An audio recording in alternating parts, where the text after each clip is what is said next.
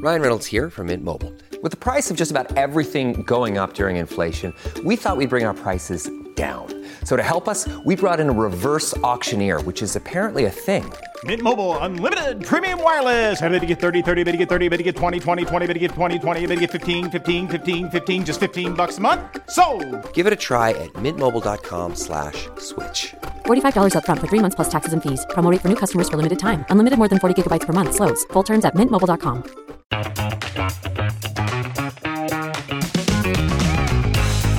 Paid overdraft fees? Good news ahead. Motley Fool Money starts now.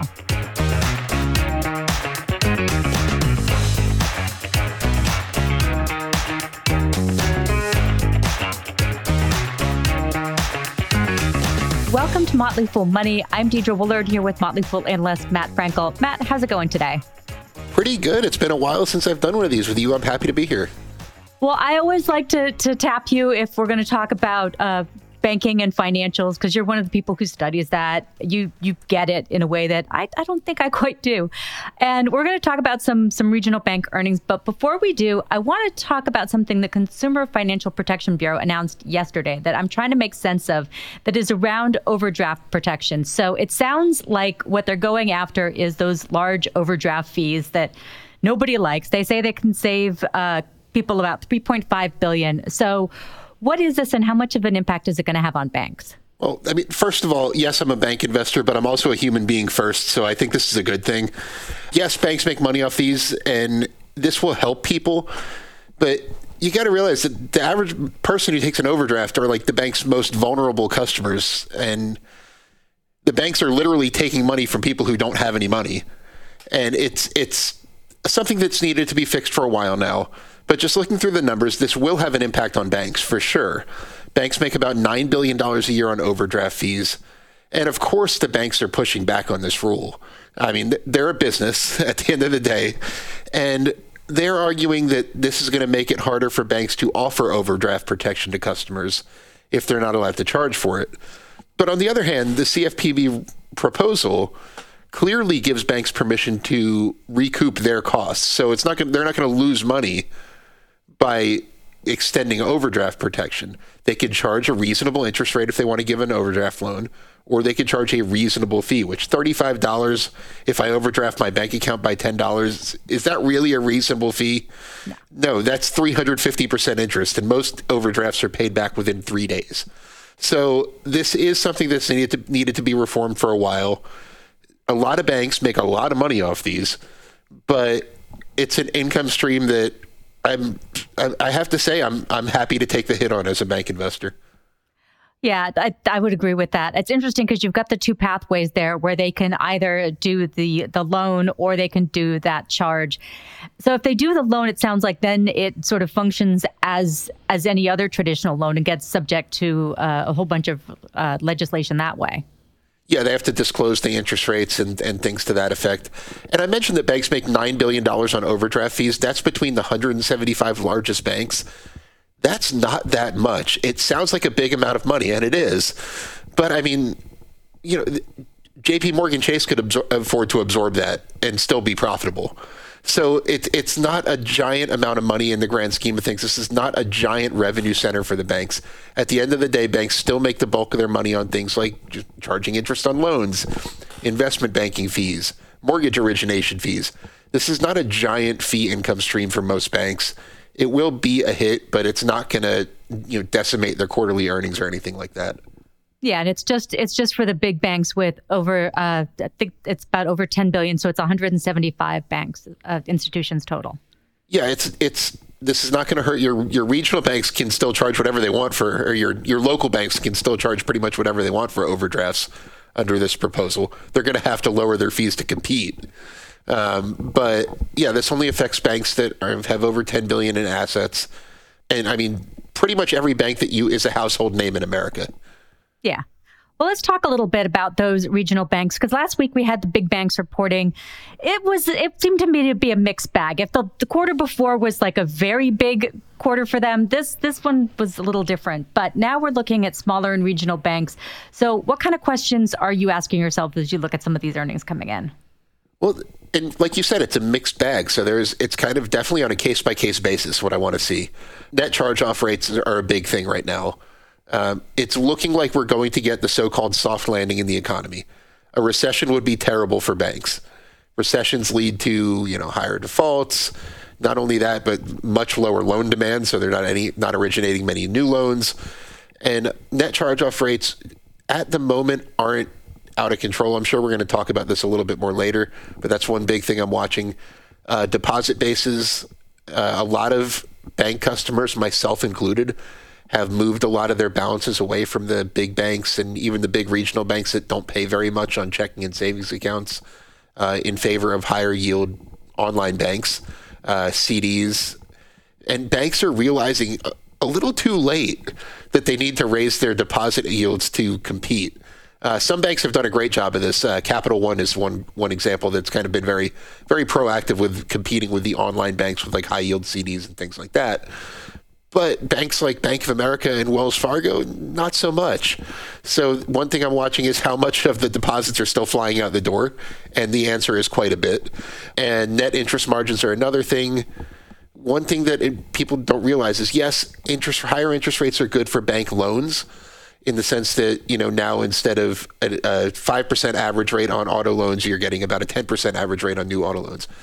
But the loans on the bank's balance sheets, for the most part, the, the majority of them were originated in pre high interest rate times.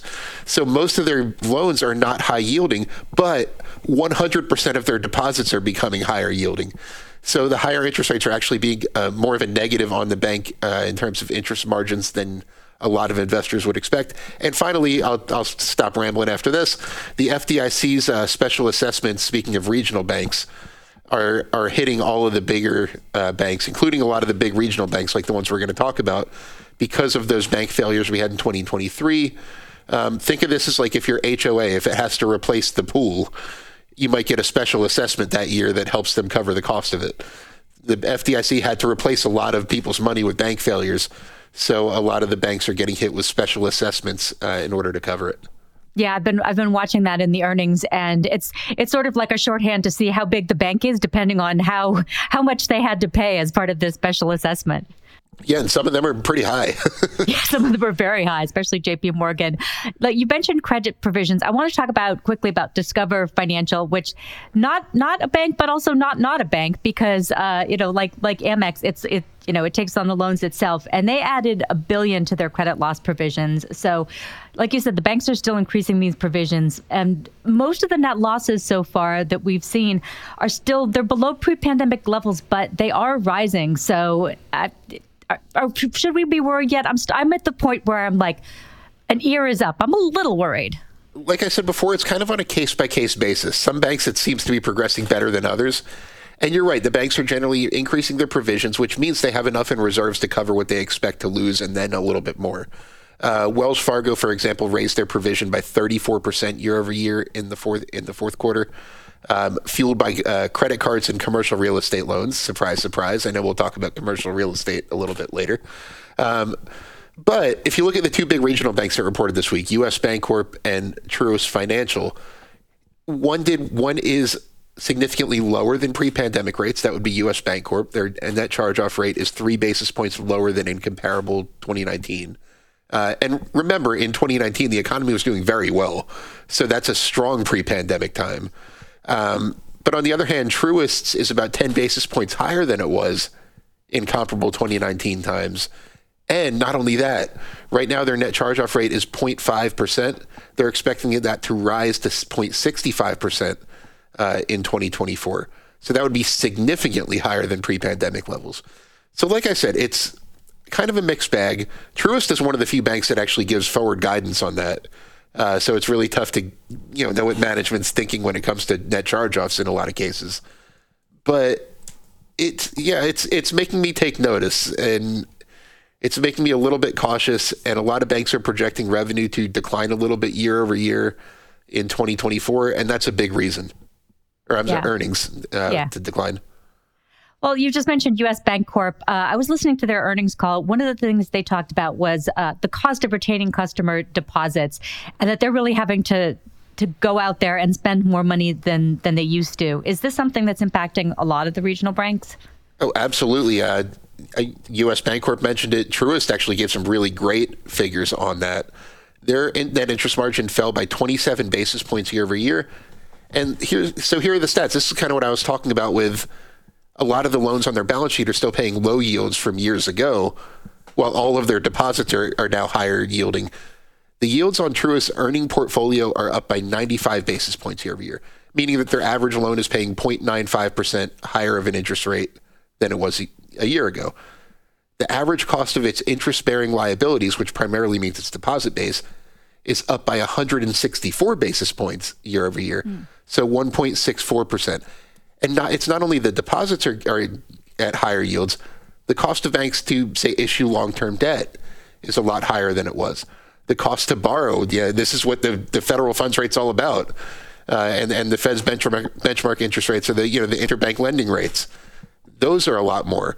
So banks are paying a lot more on capital than they're making on loans, but they're still not paying as much as a lot of the higher yielding options like online CDs and things like that. So the cost of retaining customer deposits is a concern. And not only is it a concern, it's, it, yes, it's costing more, but it's not terribly effective if I'm looking at their deposit bases. Yes, um, banks are retaining their deposits, but Truist lost a total of $23 billion of deposits over the past year. 23 billion. And this is a regional bank. This isn't one of the giant ones.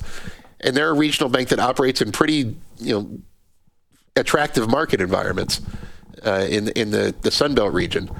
So, it, yes, they need to pay more to retain their deposits, but customers are still looking to maximize yield, and you're not going to do that with branch-based banks for the most part. Truist is interesting because they reported their earnings. They had a loss, uh, and they're forecasting a revenue drop of about one to three percent for the fiscal 2024. But they also talked about that regional advantage that you just talked about. So they're in the in the south, uh, in the in the Sun Belt area, and I was thinking about this as as an overall look. So last year, you know, we had after the banking crisis, we had that flight to safety to the big banks. Then we had what you talked about right now with the the rate chasing. About all of a sudden, everybody realized like, hey, if I p- put my money over in you know in a in a CD or or in one of the online banks, maybe I can get a better rate. Now I'm not sure what the financial story is. Is and looking at Truist, is that regional advantage? You know, they see it as as a as a huge thing. I don't know. What do you think? I mean, I would say yes. I mean, I'm I'm in Truist country. I don't know if there are Truist branches up where you are. Oh yeah. I'm I'm definitely in Truist country.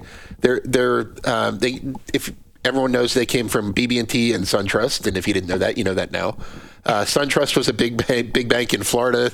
That's where I had my bank account when I lived down in Florida it's generally market environments, not all of their markets, but most of their markets have above average wage growth, above average job growth, positive net migration, which has been a big trend since the pandemic started into the Sun Belt region, and and relatively lower, relatively affordable housing costs, which is very attractive.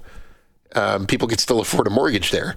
Yeah. So I, I think it's a it is an advantage. It's going to be more of a long-tailed advantage um, however. Like I think I could see it fueling growth better than you know, as opposed to a bank that's based primarily in like New York and New Jersey, where you're seeing kind of population outflows over time, or at least you know slower net migration. Uh, I mean, I'm from New Jersey, and most most of my friends have, have gotten out of there. No offense to New Jersey, but I, I I do see it as an advantage, but not a big enough differentiator that that is the investment thesis all by itself. Well, with regional banks, we've also got uh, commercial real estate as a as a bigger portion of things. You and I can't get together without talking about real estate. I, I, I'm pretty sure that's in our contracts. So let's let's do that. So with Truist, you've got a fair amount of commercial real estate loans. You know, we both keep an eye on this last year the big concern was office, but I'm also starting to look at multifamily for signs of weakness. This is traditionally a really safe area. It's around 33% of Truist loans. You know, there's not a vacancy problem with multifamily the way there is with office, but there is a rent growth slowing problem. So, what are you thinking about the commercial loan liability for regionals right now? It's really interesting you mentioned multifamily. Like you said, everyone always talks about uh, you know other property types, specifically office when it's when you hear about the commercial real estate crisis. Uh, it's it's usually referring to office, Um, you know, I there's a lot of empty office buildings in my town. I'm sure there's a bunch near you. Mm-hmm. But multifamily, it's it's a really interesting thing in that there's a lot of refinancing risk that's going to happen in the next few years. Uh, I recently interviewed Willie Walker, the CEO of Walker and Dunlop. They're the biggest multifamily uh, focused commercial real estate finance company in the world, or not in the world, in the U.S. And he was he pointed out that over the this the next three years, 2024 through 2026, there are over three times as much multifamily loan volume that will need to be refinanced as in the last three years. So a, a lot of these loans, multifamily loans, are not like the mortgages that you and I would get to buy a house, in that you just pay your mortgage. It, you know the balance goes down over time.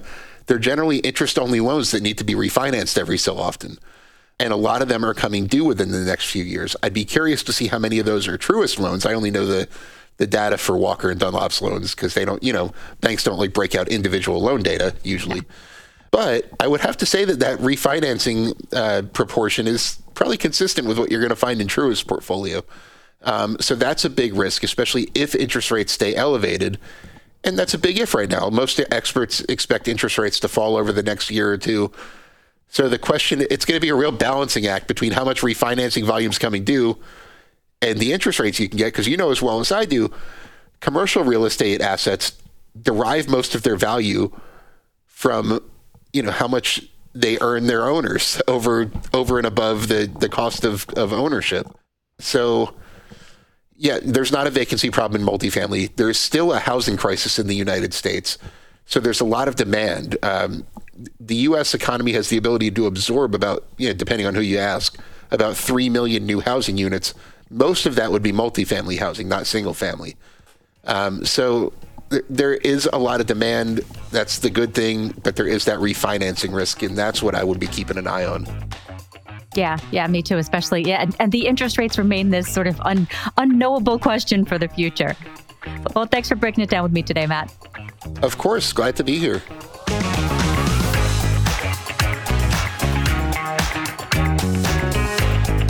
Talk about a lot of stocks on the show, but it's just a peek at the Motley Fool's investing universe.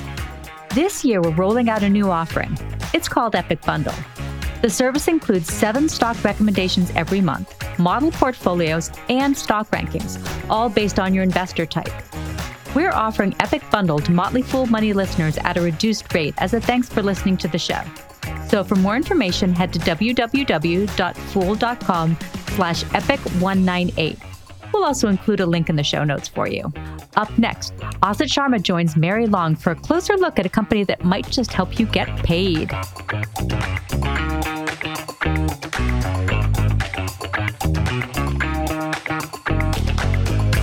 So, Paycom is a software as a service, a SaaS company that provides human capital management solutions. Basically, what that means is it's a company that helps other companies keep track of their employees. From they use this phrase through from recruitment through retirement. So there are a handful of other companies that offer similar services. Many also happen to start with pay.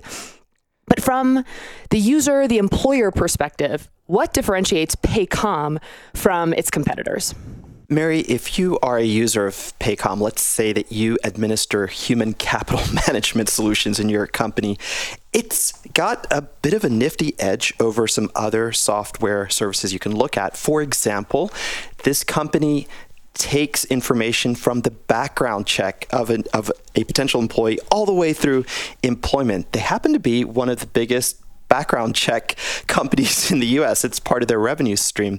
But from the beginning, Paycom decided that it wanted to pull information forward so that businesses didn't have to keep re entering bits of information. And another interesting thing that they do is they develop most all of their services in house. They love to develop software internally. So if you're using their system, you get a, a, nice dashboard. You can move around quite easily from one part of the service to another, from the payroll administration to looking at benefits for your employees to tax filings, which happen to be automated. It's one of the great services they offer. They can automate that whole worrisome process of filing quarterly returns for your company uh, through the software. So I think that it attracts uh, on the basis of usability for businesses that are looking at it and functionality. We'll get a little bit into its automation uh, creds in just a bit, but those are the, the major reasons that attract users to the platform.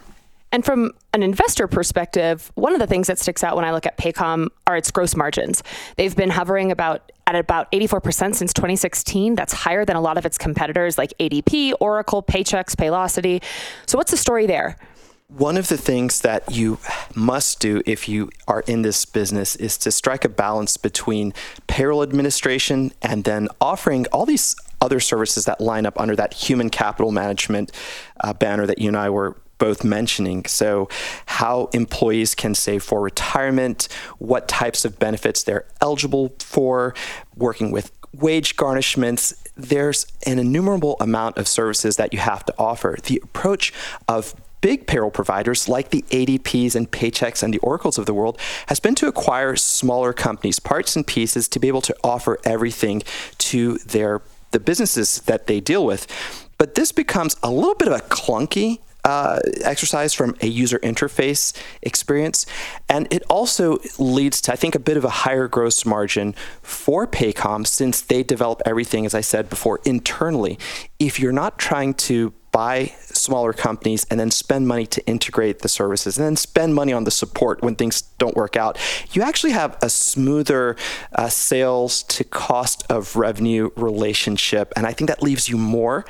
Uh, uh, or a bigger chunk, I should say, to then have your fixed cost run against, which leads to hopefully a better operating margin as well. There are all these different elements and segments of the solutions that Paycom offers. Are they all or nothing? Do companies have to buy into everything, or can they? Are there certain segments that that garner a lot of attention and traction, and others that not so much? Yeah, this is a great question. You know, Paycom is a little different than most of the companies you'll look at, be they really big or just small entrants into the space, and that they're pricing is opaque. You can't go online and try to Google up uh, a chart of Paycom services versus ADPs. So we don't have a very clear picture on exactly how the services are offered up. But what we do know is that Paycom wants to sell its customers sort of an everything in one place solution. That's the default, but they will offer businesses the ability to choose a la carte. Uh, bits from their menu. So you can go either route, but what they're going to try to do up front is to say, look, in this single pane of glass, this single dashboard, you get all our features for X price. You teased out that automation piece. So I feel like today you can't look up Paycom without catching wind of this thing called Beti. It's not a person, it's a service. So maybe let's start with what is Beti? So Beti is basically an app that allows an employee to enter his or her own information on benefits and also time during a payroll period. And this cuts down errors for the company that's running the payroll. This is a really great thing for companies because it's notoriously difficult to get a payroll right, especially when you have, uh, let's say, a flux of employees coming and going for businesses that experience that. Payroll is, is really difficult and it's a cost, it's a cost center. So, what Beti does is allows the data source, that's the employee, to input the information. When you cut down those errors, you cut down the reruns of payroll what we heard from Paycom last quarter is yes, Beti is getting a little bit too good for it, its own good because with this reduction in error, those are fewer extra payrolls run. So that actually cannibalizes a bit of revenue. Now, Chad Richison, the CEO, has been pretty adamant his whole career that he wants the best outcomes for customers. So he is willing to take a little bit less revenue if the user experience is better for the customer, he will sell them more value added products down the line. So I think we've got a, a really temporary blip here with the company. There's one other part of that puzzle that investors should pay attention to. There is a group that upsells services within uh, this company. They have been growing year after year after year. Last year was the first year that they pulled back a little bit and said, um, instead of trying to upsell, we're going to spend more time on client premises with customers, helping them get value for the products that they have. Richardson was a little concerned that they were doing too much upselling. So that also hit the top line and the projections for this year. A, a little kink there, but I believe it's a, a blip in a longer term story that, that looks pretty bright. Paycom's a software company. It's also profitable. It's also quickly growing. It also pays a dividend. All of this feels rare for a software company. And yet, in large part because of these cannibalization and worries connected to Beti that we talked about, the stock has slumped a lot after its latest earning call, earnings call, which happened in November of last year.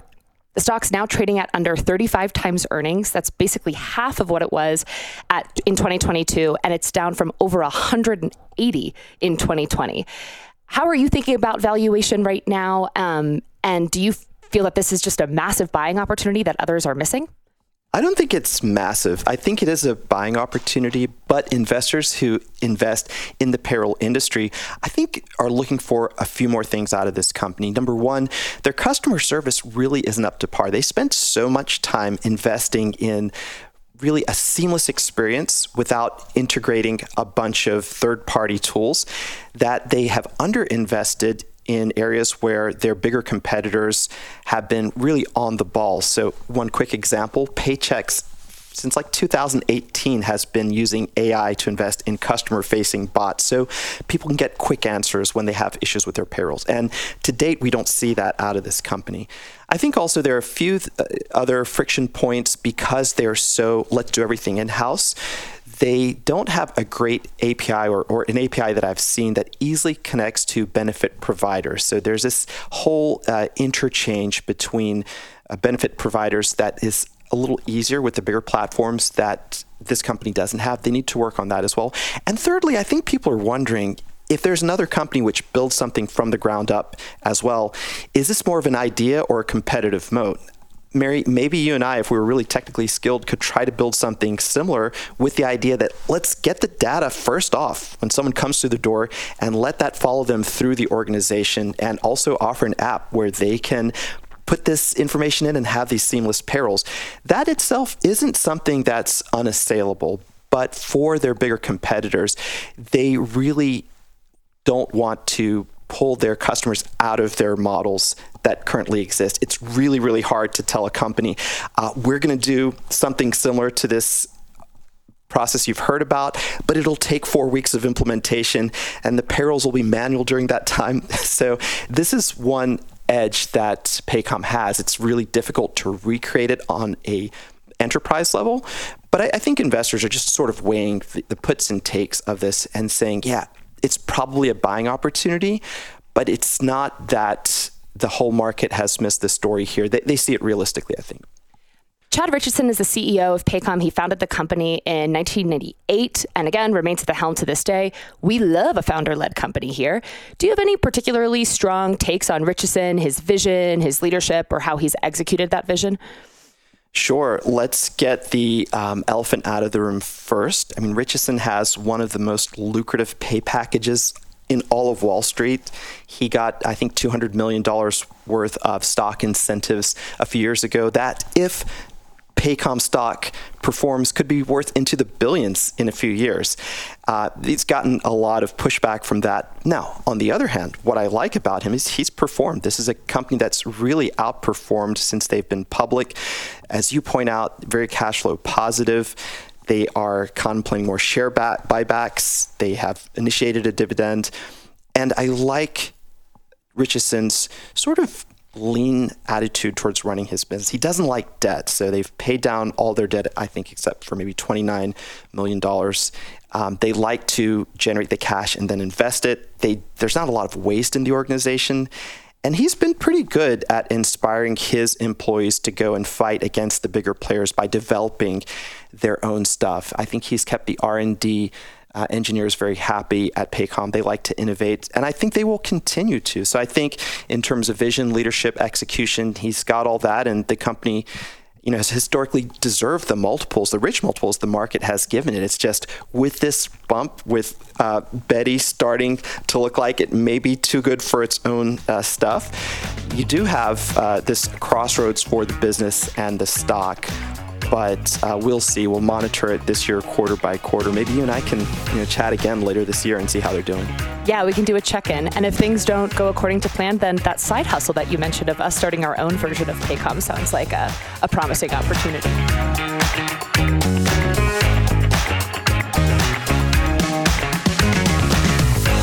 As always, people on the program may have interest in the stocks they talk about, and the Motley Fool may have formal recommendations for or against. So don't buy or sell stocks based solely on what you hear. I'm Deidre Woollard. Thanks for listening. We'll see you tomorrow.